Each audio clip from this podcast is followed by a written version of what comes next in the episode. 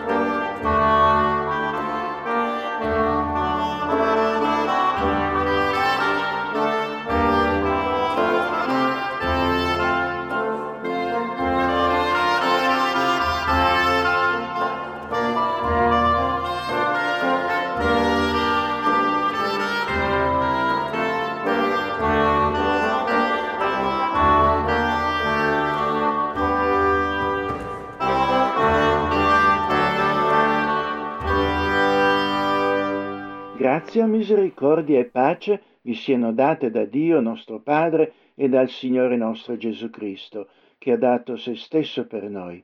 Il nostro aiuto sia in Dio, che ci riconcilia a sé mediante la sofferenza e morte del suo Figlio unigenito Gesù Cristo. Amen. La scrittura dice esulta grandemente, o figlia di Sion, manda grida di gioia, o figlia di Gerusalemme. Ecco, il tuo re viene a te, egli è giusto e vittorioso, umile, in groppa a un asino, sopra un puledro, il piccolo dell'asina. Osanna, benedetto colui che viene nel nome del Signore. Preghiamo. Onnipotente Dio, concedi che in questo giorno ci possiamo unire al corteo dei discepoli per celebrare il Figlio tuo e la sua vittoria. Dona a noi tutti una fede paziente e perseverante, affinché affrontiamo con umiltà la via della croce e rimaniamo fedeli a te nel giorno della gioia e nel giorno della prova. Per Gesù Cristo, nostro Redentore. Amen.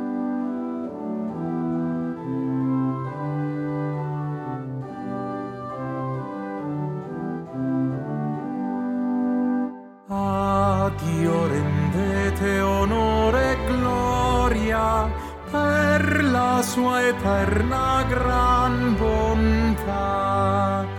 Popoli suoi cantate in coro, la lode sua per ogni età. Nella distretta e nell'angoscia, l'eterno mio soccorritor, con sua man m'han liberato e m'ha colmato di favor.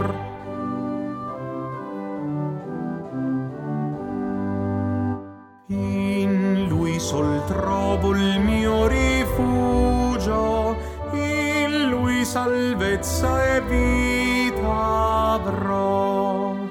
Egli soltanto è Dio fede grazia mi donò. No, non confido nei potenti, confido solo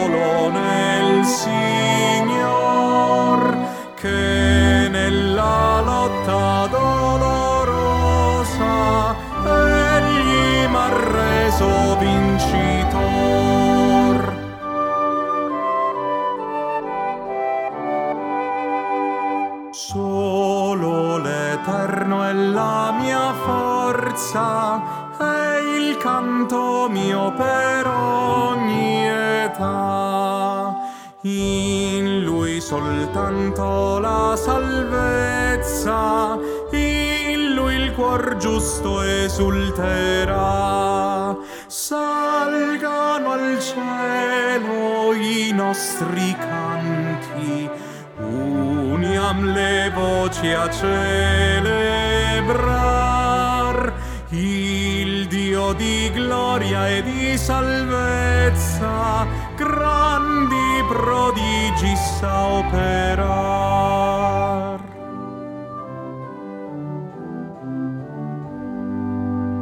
Tu sei il Signore che io adoro, te sol per sempre loderò. Tu sei il Signore che io onoro, sol per sempre esalterò. A Dio rendete onore e gloria per la sua eterna gran bontà. Popoli suoi cantate in coro, la lode sua per ogni età.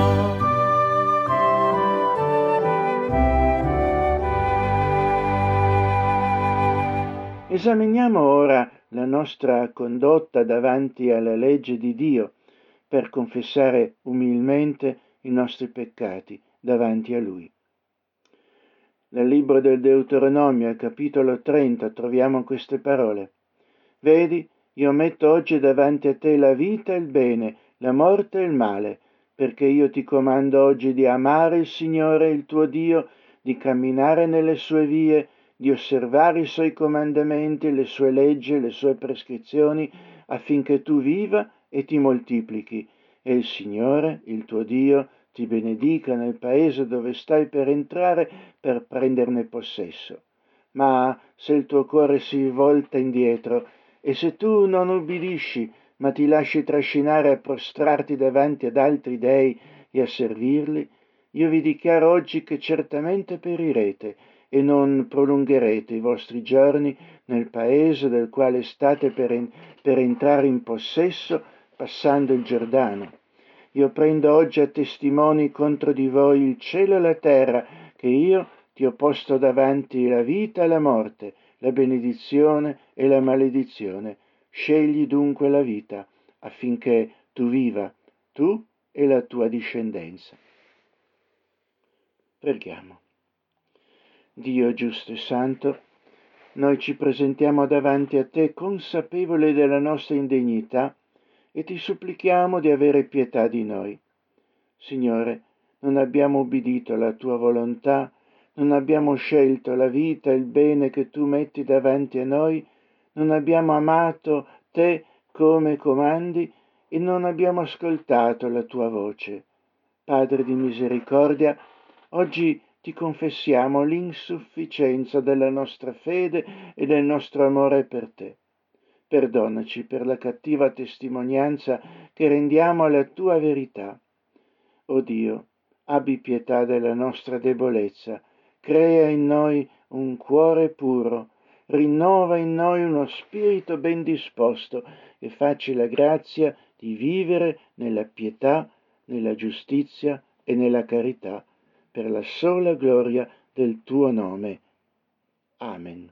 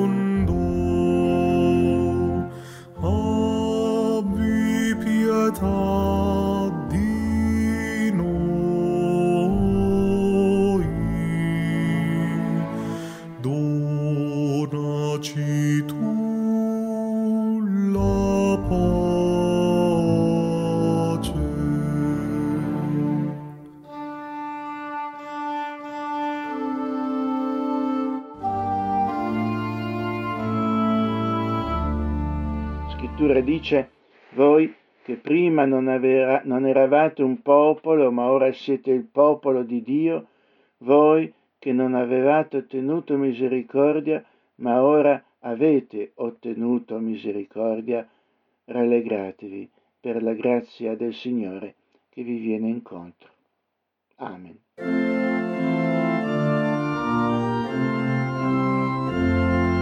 Celebriamo il Signore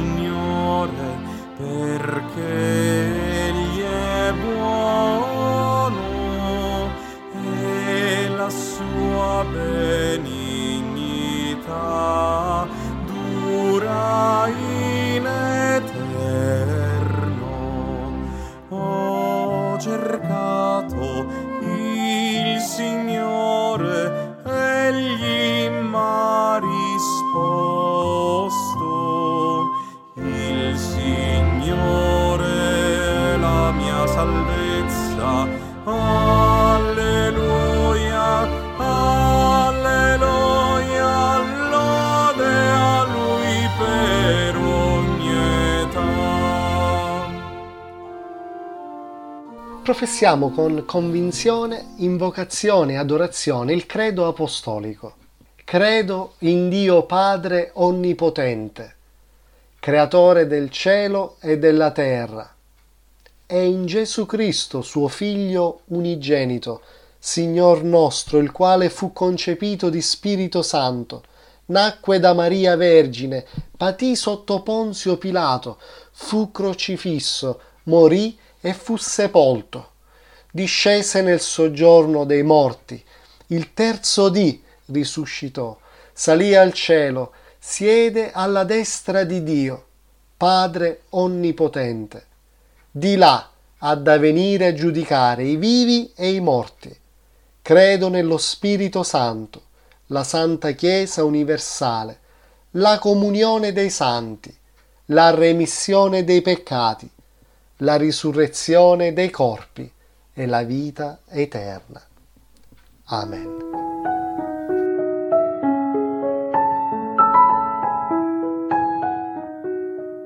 Introduzione alle letture bibliche.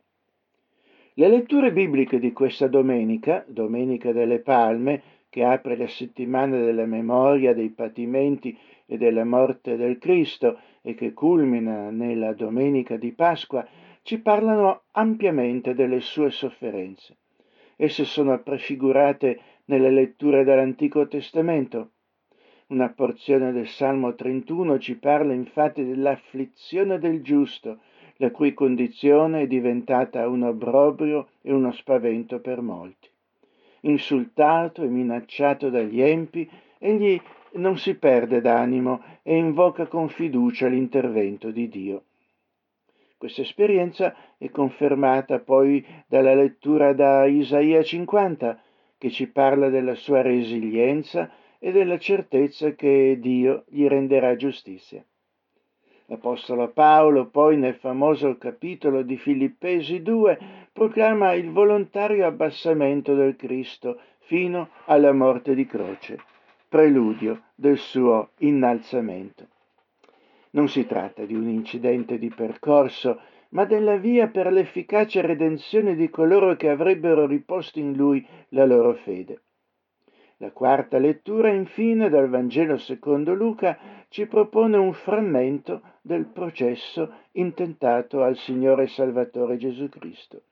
Esso evidenzia come i nemici del bene, per proteggere il loro potere iniquo, non risparmino alcuna menzogna e manifestino spirito omicida, come tutti coloro che anche oggi se ne avvalgono però non potranno prevalere. Eppure c'è sempre chi si illude a questo riguardo.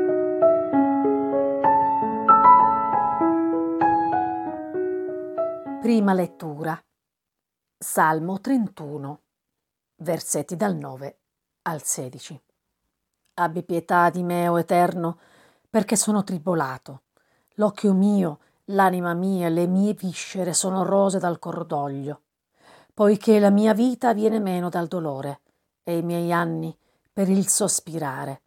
La forza mi è venuta a mancare per la mia afflizione e le mie ossa si consumano. A causa di tutti i miei nemici sono diventato un obbrobrio, un grande obbrobrio ai miei vicini e uno spavento ai miei conoscenti. Quelli che mi vedono fuori fuggono lontano da me. Io sono del tutto dimenticato come un morto. Sono simile a un vaso rotto, perché odo le calunnie di molti. Tutto mi incute spavento intorno a me, mentre essi si consigliano a mio danno e meditano di togliermi la vita. Ma io mi confido in te, o oh Eterno. Io ho detto, tu sei il mio Dio. I miei giorni sono in mano tua.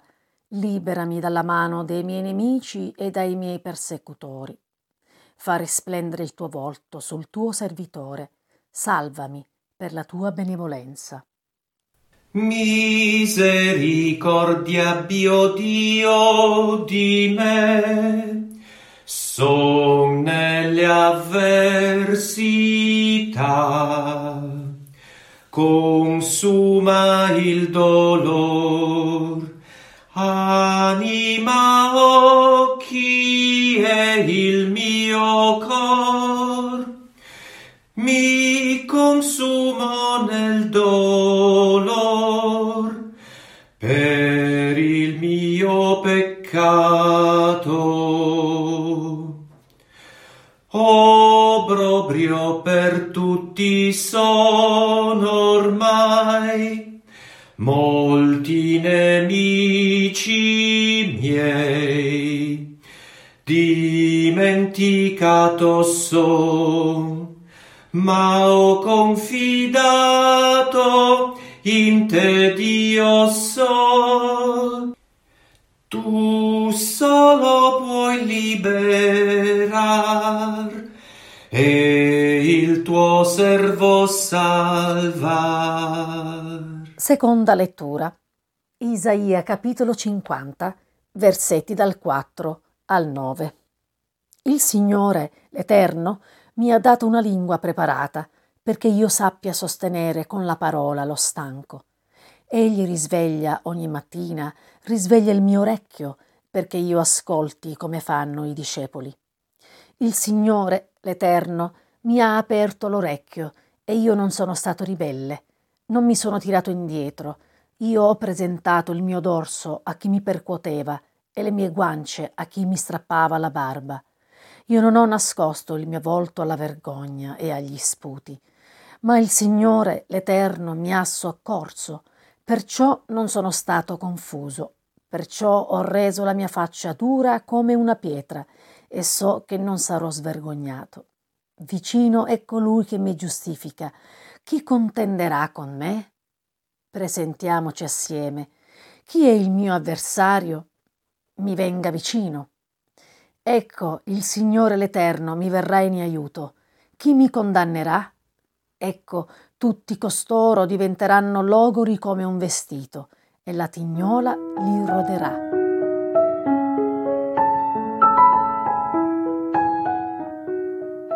Terza lettura. Filippesi capitolo 2, versetti dal 5 all'11. Abbiate in voi lo stesso sentimento che è stato in Cristo Gesù, il quale, essendo in forma di Dio, non considerò l'essere uguale a Dio qualcosa a cui aggrapparsi, ma annichilì se stesso, prendendo forma di servo e divenendo simile agli uomini. Essendo trovato nell'esteriore come un uomo, abbassò se stesso, facendosi ubbidiente fino alla morte e alla morte della croce. Perciò Dio lo ha sovranamente innalzato e gli ha dato il nome che è al di sopra di ogni nome affinché nel nome di Gesù si pieghi ogni ginocchio, nei cieli, sulla terra e sotto la terra, e ogni lingua confessi che Gesù Cristo è il Signore, alla gloria di Dio Padre.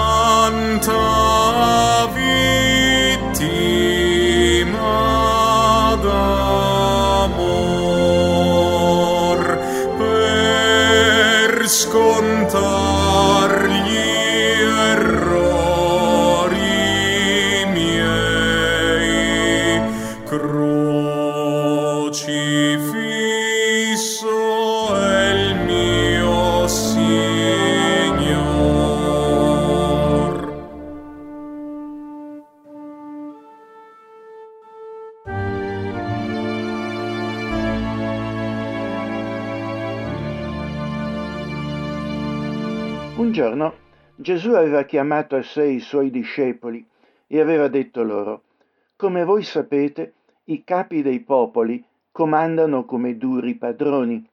Le persone potenti fanno sentire con la forza il peso della loro autorità, ma tra voi non deve essere così. Gesù, che noi cristiani proclamiamo Signore, vale a dire l'autorità ultima in cielo e sulla terra, ben sapeva come le autorità inique di questo mondo, comunque siano giunte al potere, abusino del loro potere e lo intendano preservare con la menzogna, l'inganno, la violenza e non di rado con l'omicidio. Lo sfacciato capovolgimento della verità che esse eh, spesso operano e di cui si avvale la loro propaganda rammenta i tre slogan del partito che dominava la società rappresentata nel romanzo 1984 di George Orwell, scritto nel 49. La guerra è pace, la libertà è schiavitù, l'ignoranza è forza. Nel romanzo questi slogan erano incisi sulla facciata del Ministero della Verità e venivano alternati all'effigie del Grande Fratello durante le proiezioni dei cinegiornali. La dinamica del potere all'opera in questo mondo Gesù non solo la conosceva e la denunciava, ma ne era stato egli stesso diretta vittima. Tutto questo astuto capovolgimento della verità lo troviamo illustrato nel testo del Vangelo secondo Luca che esaminiamo quest'oggi. Esso fa parte del racconto del processo intentato contro Gesù, processo al quale egli viene trascinato da personaggi senza scrupoli per i quali egli era indubbiamente una minaccia al loro potere. Luca, capitolo 23, versetti dal 13 al 25. La folla sceglie Barabba. Pilato, riuniti i capi sacerdoti, i magistrati e il popolo, disse loro: Voi mi avete fatto comparire davanti quest'uomo come sovvertitore del popolo, ed ecco, dopo averlo esaminato in vostra presenza, non ho trovato in lui alcuna delle colpe di cui lo accusate. e neppure Erode, poiché egli l'ha mandato a noi, ed ecco egli non ha fatto nulla che sia degno di morte. Io dunque, dopo averlo castigato, lo libererò. Ora, egli era in obbligo di liberare loro un carcerato in occasione della festa, ma essi gridarono tutti insieme, fa morire costui e liberaci Barabba. Barabba era stato messo in prigione a motivo di una sedizione avvenuta in città e di un omicidio. Pilato di nuovo parlò loro, desiderando liberare Gesù.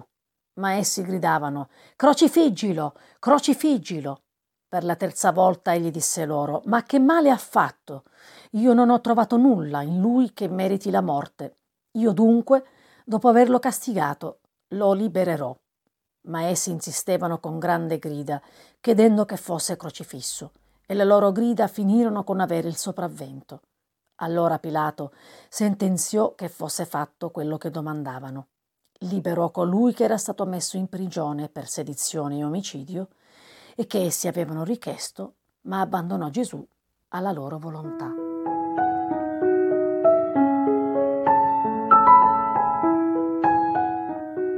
Ecco dunque come i capi sacerdoti e i magistrati si rivolgono all'autorità degli occupanti romani e al loro re fantoccio Erode per ottenere giustizia contro Gesù. L'avevano infatti arrestato accusandolo di essere un sovvertitore del popolo. Che vuol dire questo? Il termine originale greco tradotto come sovvertitore del popolo è apostrefonta ton laon, cioè Gesù era accusato di essere un sovversivo, un sobillatore, uno che incitava il popolo alla, ribellione contro le autorità stabilite, un agitatore, un fomentatore, un provocatore. Le autorità romane però, dopo averlo esaminato, non trovano in lui alcuna delle colpe di cui viene accusato. Gesù, dice Pilato, ed Erode concorda, Gesù non aveva fatto nulla che fosse degno di morte. Vediamo infatti dallo stesso racconto negli altri Vangeli come Gesù non potesse essere in alcun modo da equiparare ai rivoluzionari sovversivi violenti di quel tempo. Gesù, davanti al governatore romano Pilato, aveva detto il mio regno non è di questo mondo. Se il mio regno fosse di questo mondo, i miei servitori combatterebbero perché non fossi dato nelle mani dei giudei, ma ora il mio regno non è di qui. Con questo Gesù non intendeva dire che il suo regno fosse di un altro mondo, ma che le modalità della sua signoria erano di fatto diverse da quelle praticate dai signori e dai rivoluzionari di questo mondo. Gesù infatti aveva detto ai suoi discepoli, ma tra voi non deve essere così. Anzi, se uno vuole essere grande, si faccia servitore degli altri. Se uno vuole essere il primo, si faccia servo degli altri. Perché anche il figlio dell'uomo è venuto non per farsi servire, ma per servire e per dare la sua vita come riscatto per la liberazione degli uomini.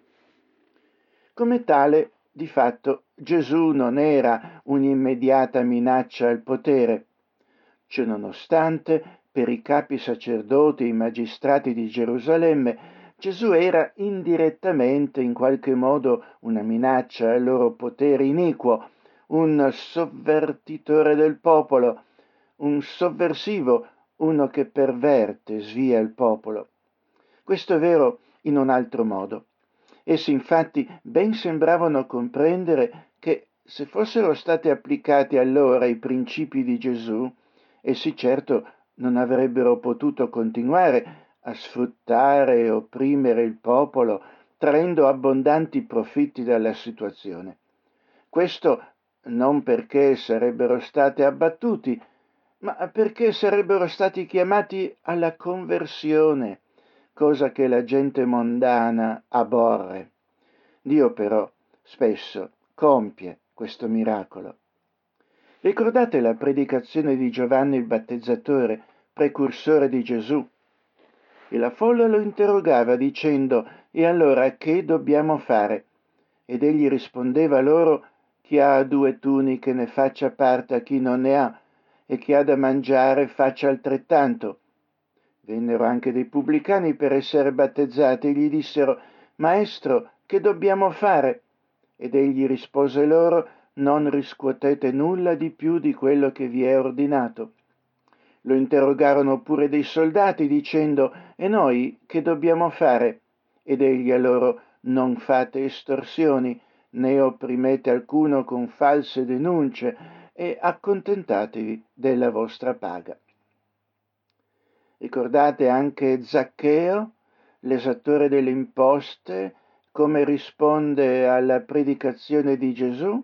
Dice, ecco che io, o oh Signore, do la metà dei miei beni ai poveri e se offro dato qualcuno di qualcosa, gli rendo il quadruplo. Questo indubbiamente non faceva comodo ai potenti e così lo accusavano falsamente, peraltro, di incitamento alla rivolta contro il governo, come se egli sviasse il popolo, come se lui fosse un eversore, un sobillatore, un provocatore, un sovversivo, un uh, masaniello. Non per nulla sia Giovanni il battezzatore che Gesù finiscono male, perché da sempre chi contesta i potenti non sono tollerati e il potere si avvalerà eh, di ogni pretesto e falsità pur di toglierli di mezzo. Simili procedure di menzogne e ribaltamento della verità vengono usate pure oggi contro chiunque denunci l'ipocrisia e le menzogne dei potenti e lotti per la verità. Tale menzogne sono quelle che vengono usate per coprire interessi privati, quelli propri e dei loro mandanti corruttori. Coloro che stanno al potere infatti vorrebbero che la popolazione seguisse docilmente le loro direttive, come un esercito ubbidiente al suo comandante, e non le mettesse minimamente in questione. Lo si è riscontrato anche recentemente sia nel caso della pandemia Covid, esagerata e sfruttata per fini politici ed economici, sia nel caso dell'operazione militare della Federazione russa in Ucraina, che va compresa. In entrambi i casi la narrativa che è stata fatta passare e credere alla maggioranza della popolazione parla di lotta per la salute pubblica e di lotta per alti ideali di libertà e di integrità delle nazioni si tratta però di ipocriti pretesti, perché tutto questo in realtà nel primo caso nasconde interessi privati di multinazionali farmaceutiche, promozione del proprio potere e sfere di influenza di lobby politiche. Nel secondo caso i profitti dell'industria bellica. Le guerre fanno fare i loro grandi profitti, infatti. Chi ce ne rimette però è sempre naturalmente la popolazione, i paesi, utilizzati come massa da manovra. Si tratta, si tratta sempre della stessa storia, dell'identica dinamica del potere che da sempre attraversa la storia di questo povero mondo. Che succede a chi denuncia tutto questo? Notate il linguaggio militaresco.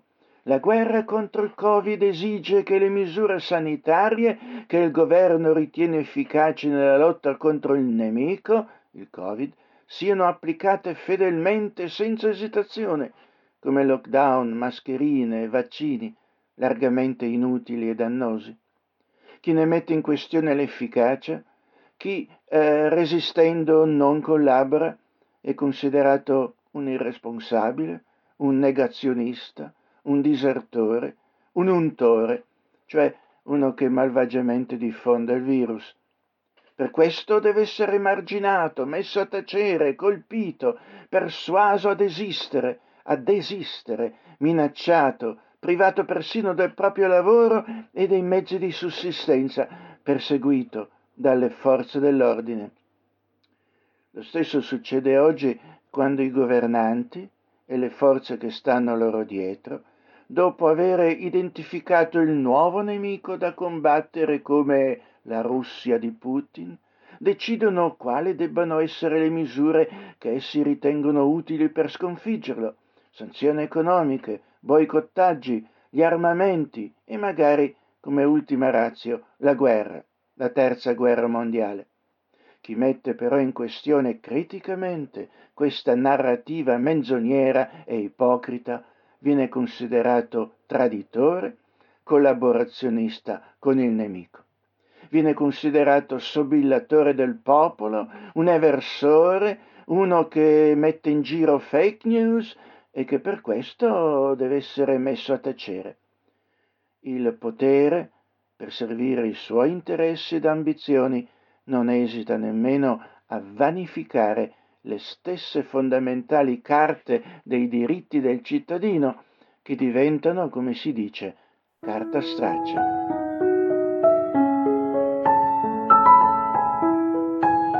In realtà, chi sovverte il popolo sono le autorità stesse.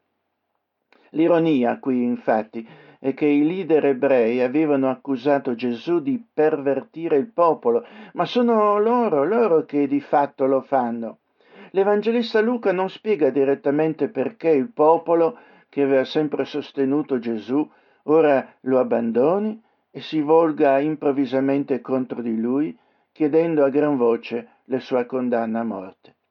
È chiaro però che il popolo sia vittima, è sempre stato così, di un'abile azione di propaganda. Non sappiamo come allora il potere l'avesse messa in atto, spesso però il popolo è volubile e facilmente manipolabile se si giocano bene le carte. Forse i leader ebrei avevano riunito un gruppo di persone compiacenti che, mescolate al popolo, avevano persuaso molti che esistesse una via migliore alla loro liberazione rispetto a quella proclamata da Gesù. Forse li avevano sedotti, promettendo loro ricche retribuzioni, se fossero stati d'accordo a collaborare con le autorità per liberarsi di Gesù.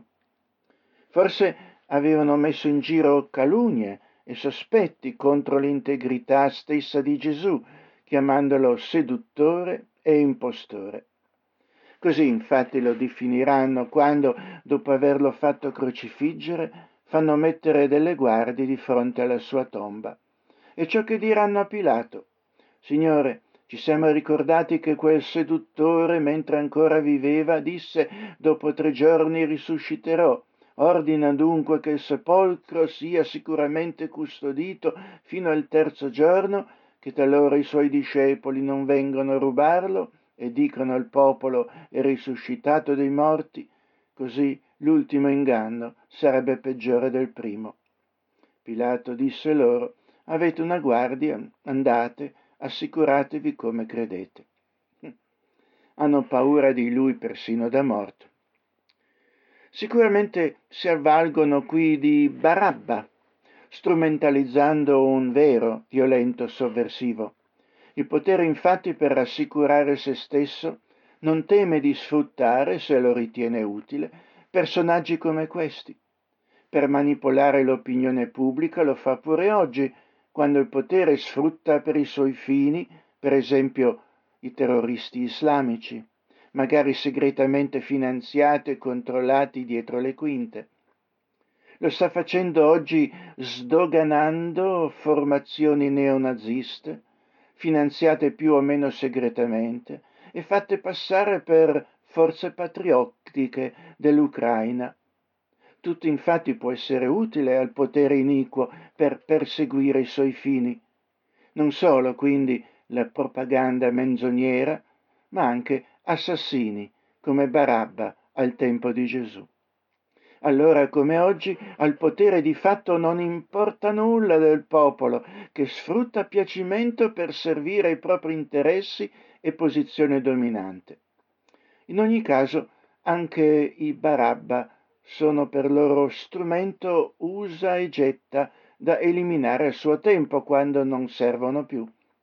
Ricordate la figura di Bin Laden, prima alleato del governo americano e poi eliminato quando non serviva più e magari vantandosi persino ipocritamente di avere eroicamente eh, eliminato un terrorista. Non sarà diversamente, c'è da pensarlo, per i neonazisti ucraini e dello stesso presidente attore Zelensky, un vero e proprio attore nelle loro mani. Quando non sarà più utile, se ne libereranno.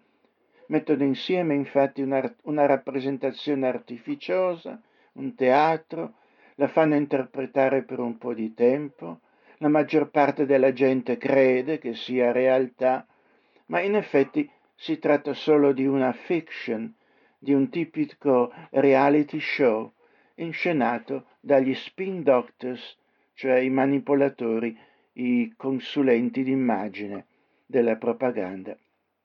Così il re Erode e Pilato stesso assolvono Gesù, che considerano più che innocente innocuo.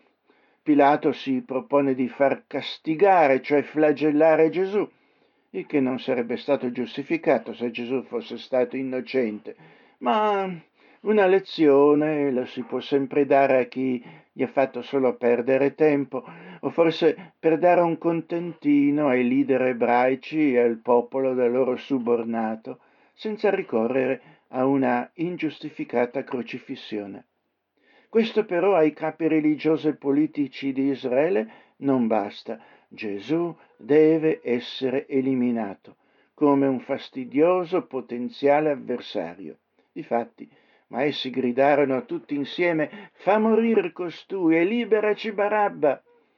E Pilato, da capo per loro, desiderando liberare Gesù, ma essi gridavano Crocifiggilo, crocifiggilo. Il nome Barabba, fra parentesi, è interessante. Bar significa figlio e Abba significa padre, quindi il suo nome significa letteralmente figlio del padre. Alla gente vengono date due scelte, un vero figlio del padre, cioè Dio, e un falso figlio del padre, un assassino. Scelgono il falso, un rivoluzionario violento, rifiutando così la pace e scegliendo la violenza. Lo stesso oggi. I guerrafondai vogliono vendere i loro armamenti, che importa loro se la gente muore? Loro se ne stanno al sicuro nei loro uffici, lontano dai campi di battaglia. La gente per, per loro è solo carne da cannone. Pensano che alla fine, dopo aver fatto i loro profitti, le cose si risolveranno. Si sbagliano però. Quando questo Vangelo era stato scritto, Gerusalemme era in rovina e la sua popolazione massacrata dalla reazione dell'impero romano.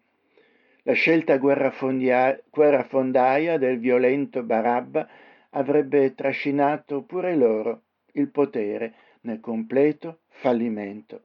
Certo i romani non avrebbero avuto scrupoli a eliminare anche la dirigenza ebraica, per quanto questa fosse stata per molti versi collaborazionista e loro alleata.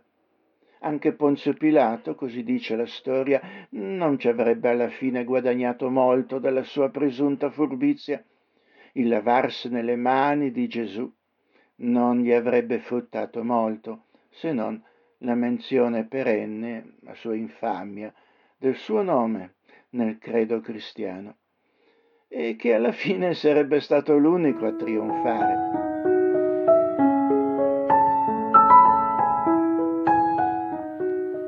Il tipico armamentario del potere iniquo di questo mondo si era mobilitato contro Gesù. Bugiardi, assassini non avevano lesinato stratagemmi di ogni genere per liberarsi di lui. Le stesse tecniche di manipolazione sono usate oggi contro chiunque, anche solo potenzialmente, possa pregiudicare il loro dominio. Ne siamo coscienti e vi resistiamo, oppure ci lasciamo manipolare come quella folla che gridava a un certo punto sia crocifisso.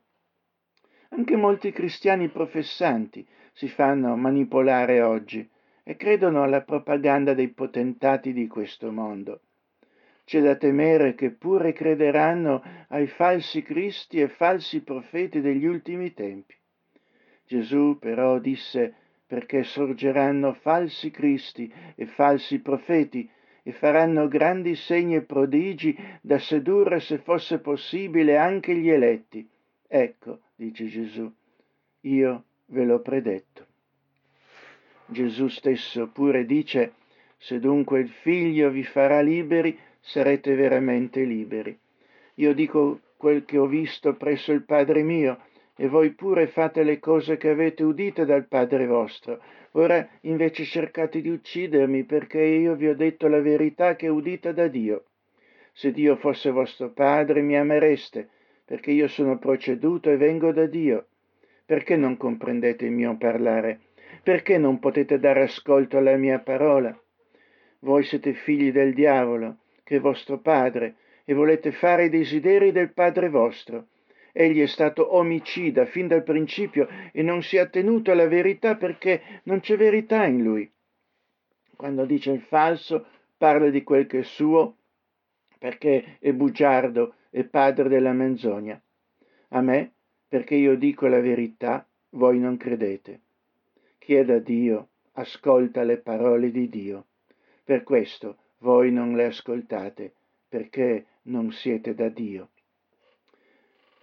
che chi ascolta si interroghi seriamente allora da che parte sta. Il Preghiamo.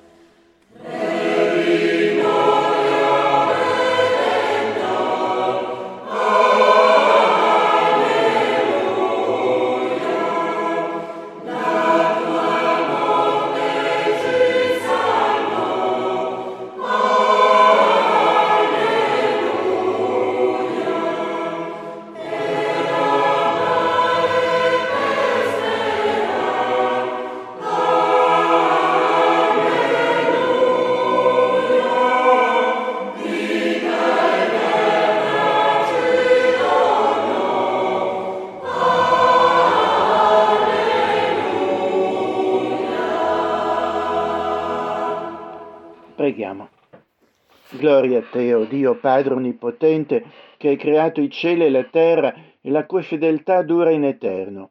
Gloria a te, o oh Signore Gesù Cristo, Salvatore del mondo, che nella tua croce e nel tuo prezioso sangue ci hai redenti. Gloria a te, Spirito Santo, Signore e datore della vita, che prendi tutte le cose da Cristo e ce le annunzi. O Santo ed Eterno Dio, Padre, Figlio, Spirito Santo, a te la benedizione, la gloria e l'onore nei secoli dei secoli. O Dio, Signore nostro, tu che sei la luce delle menti di coloro che ti conoscono, la vita delle anime che ti amano e la forza di ogni volontà che ti serve, aiutaci a meglio conoscerti, ad amarti con tutto il nostro cuore, a servirti con tutta la nostra vita.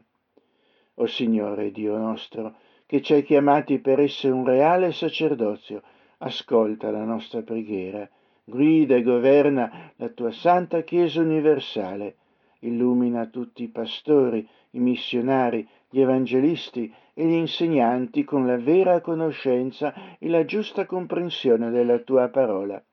Concedi a tutti i capi di Stato e a tutti gli uomini di governo sapienza e intendimento. Dona la tua grazia ai giudici e ai magistrati nell'esercizio della giustizia e nella difesa della verità. A tutti i popoli della terra concedi unità, pace e concordia. Per Gesù Cristo, nostro Signore. Amen. Dio onnipotente e sempre vivo, nel tuo tenero amore per il genere umano, hai mandato tuo Figlio, nostro Salvatore Gesù Cristo, a prendere su di sé la nostra natura e a subire la morte di croce, dandoci l'esempio della sua grande umiltà. Concedici misericordiosamente di camminare sulla via della sua sofferenza e partecipare anche alla sua risurrezione. Per Gesù Cristo, nostro Signore, che vive e regna con te e con lo Spirito Santo un solo Dio, nei secoli dei secoli. Amen.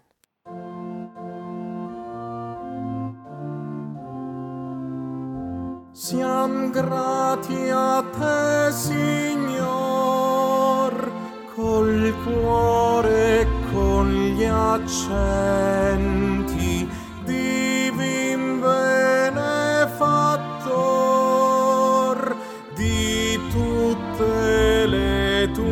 genti fin dal materno sen.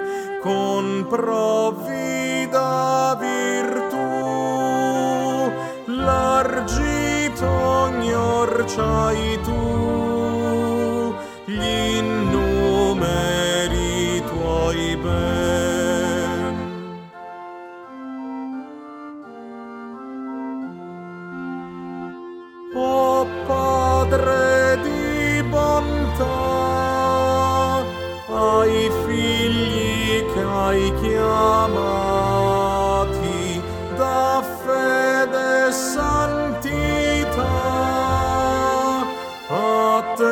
Young con sa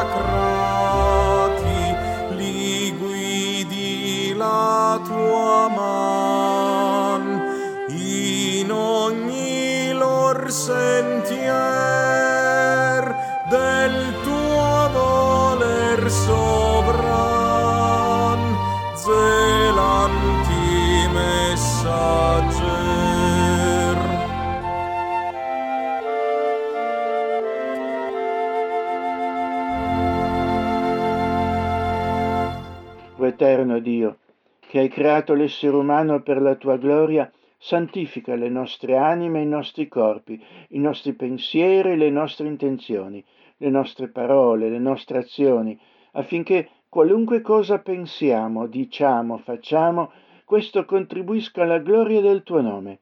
Non permette all'orgoglio all'egoismo, all'avarizia, alla vendetta, all'ambizione o al successo di profanare ciò che tu hai consacrato, ma fa che il nostro corpo serva il nostro spirito e che il corpo e lo spirito servano Gesù Cristo, che ci ha insegnato a dirti Padre nostro che sei nei cieli, sia santificato il tuo nome, venga il tuo regno, sia fatta la tua volontà in terra come in cielo. Dacci oggi il nostro pane quotidiano e rimettici i nostri debiti, come anche noi li rimettiamo ai nostri debitori. E non esporci alla tentazione, ma liberaci dal maligno, poiché tuo è il regno, la potenza e la gloria in sempiterno. Amen.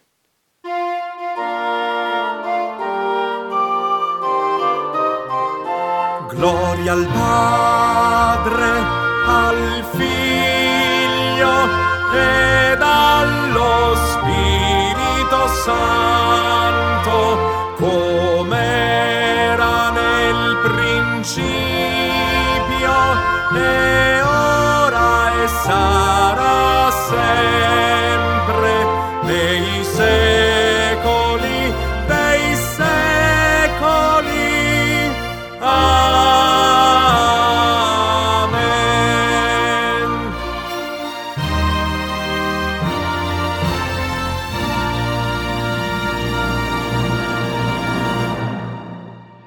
andate in pace e che il Dio della pace vi guidi nei sentieri della giustizia per amore del suo nome. La grazia del Signore Gesù sia con tutti voi, ora e sempre. Amen, Signore. Amen.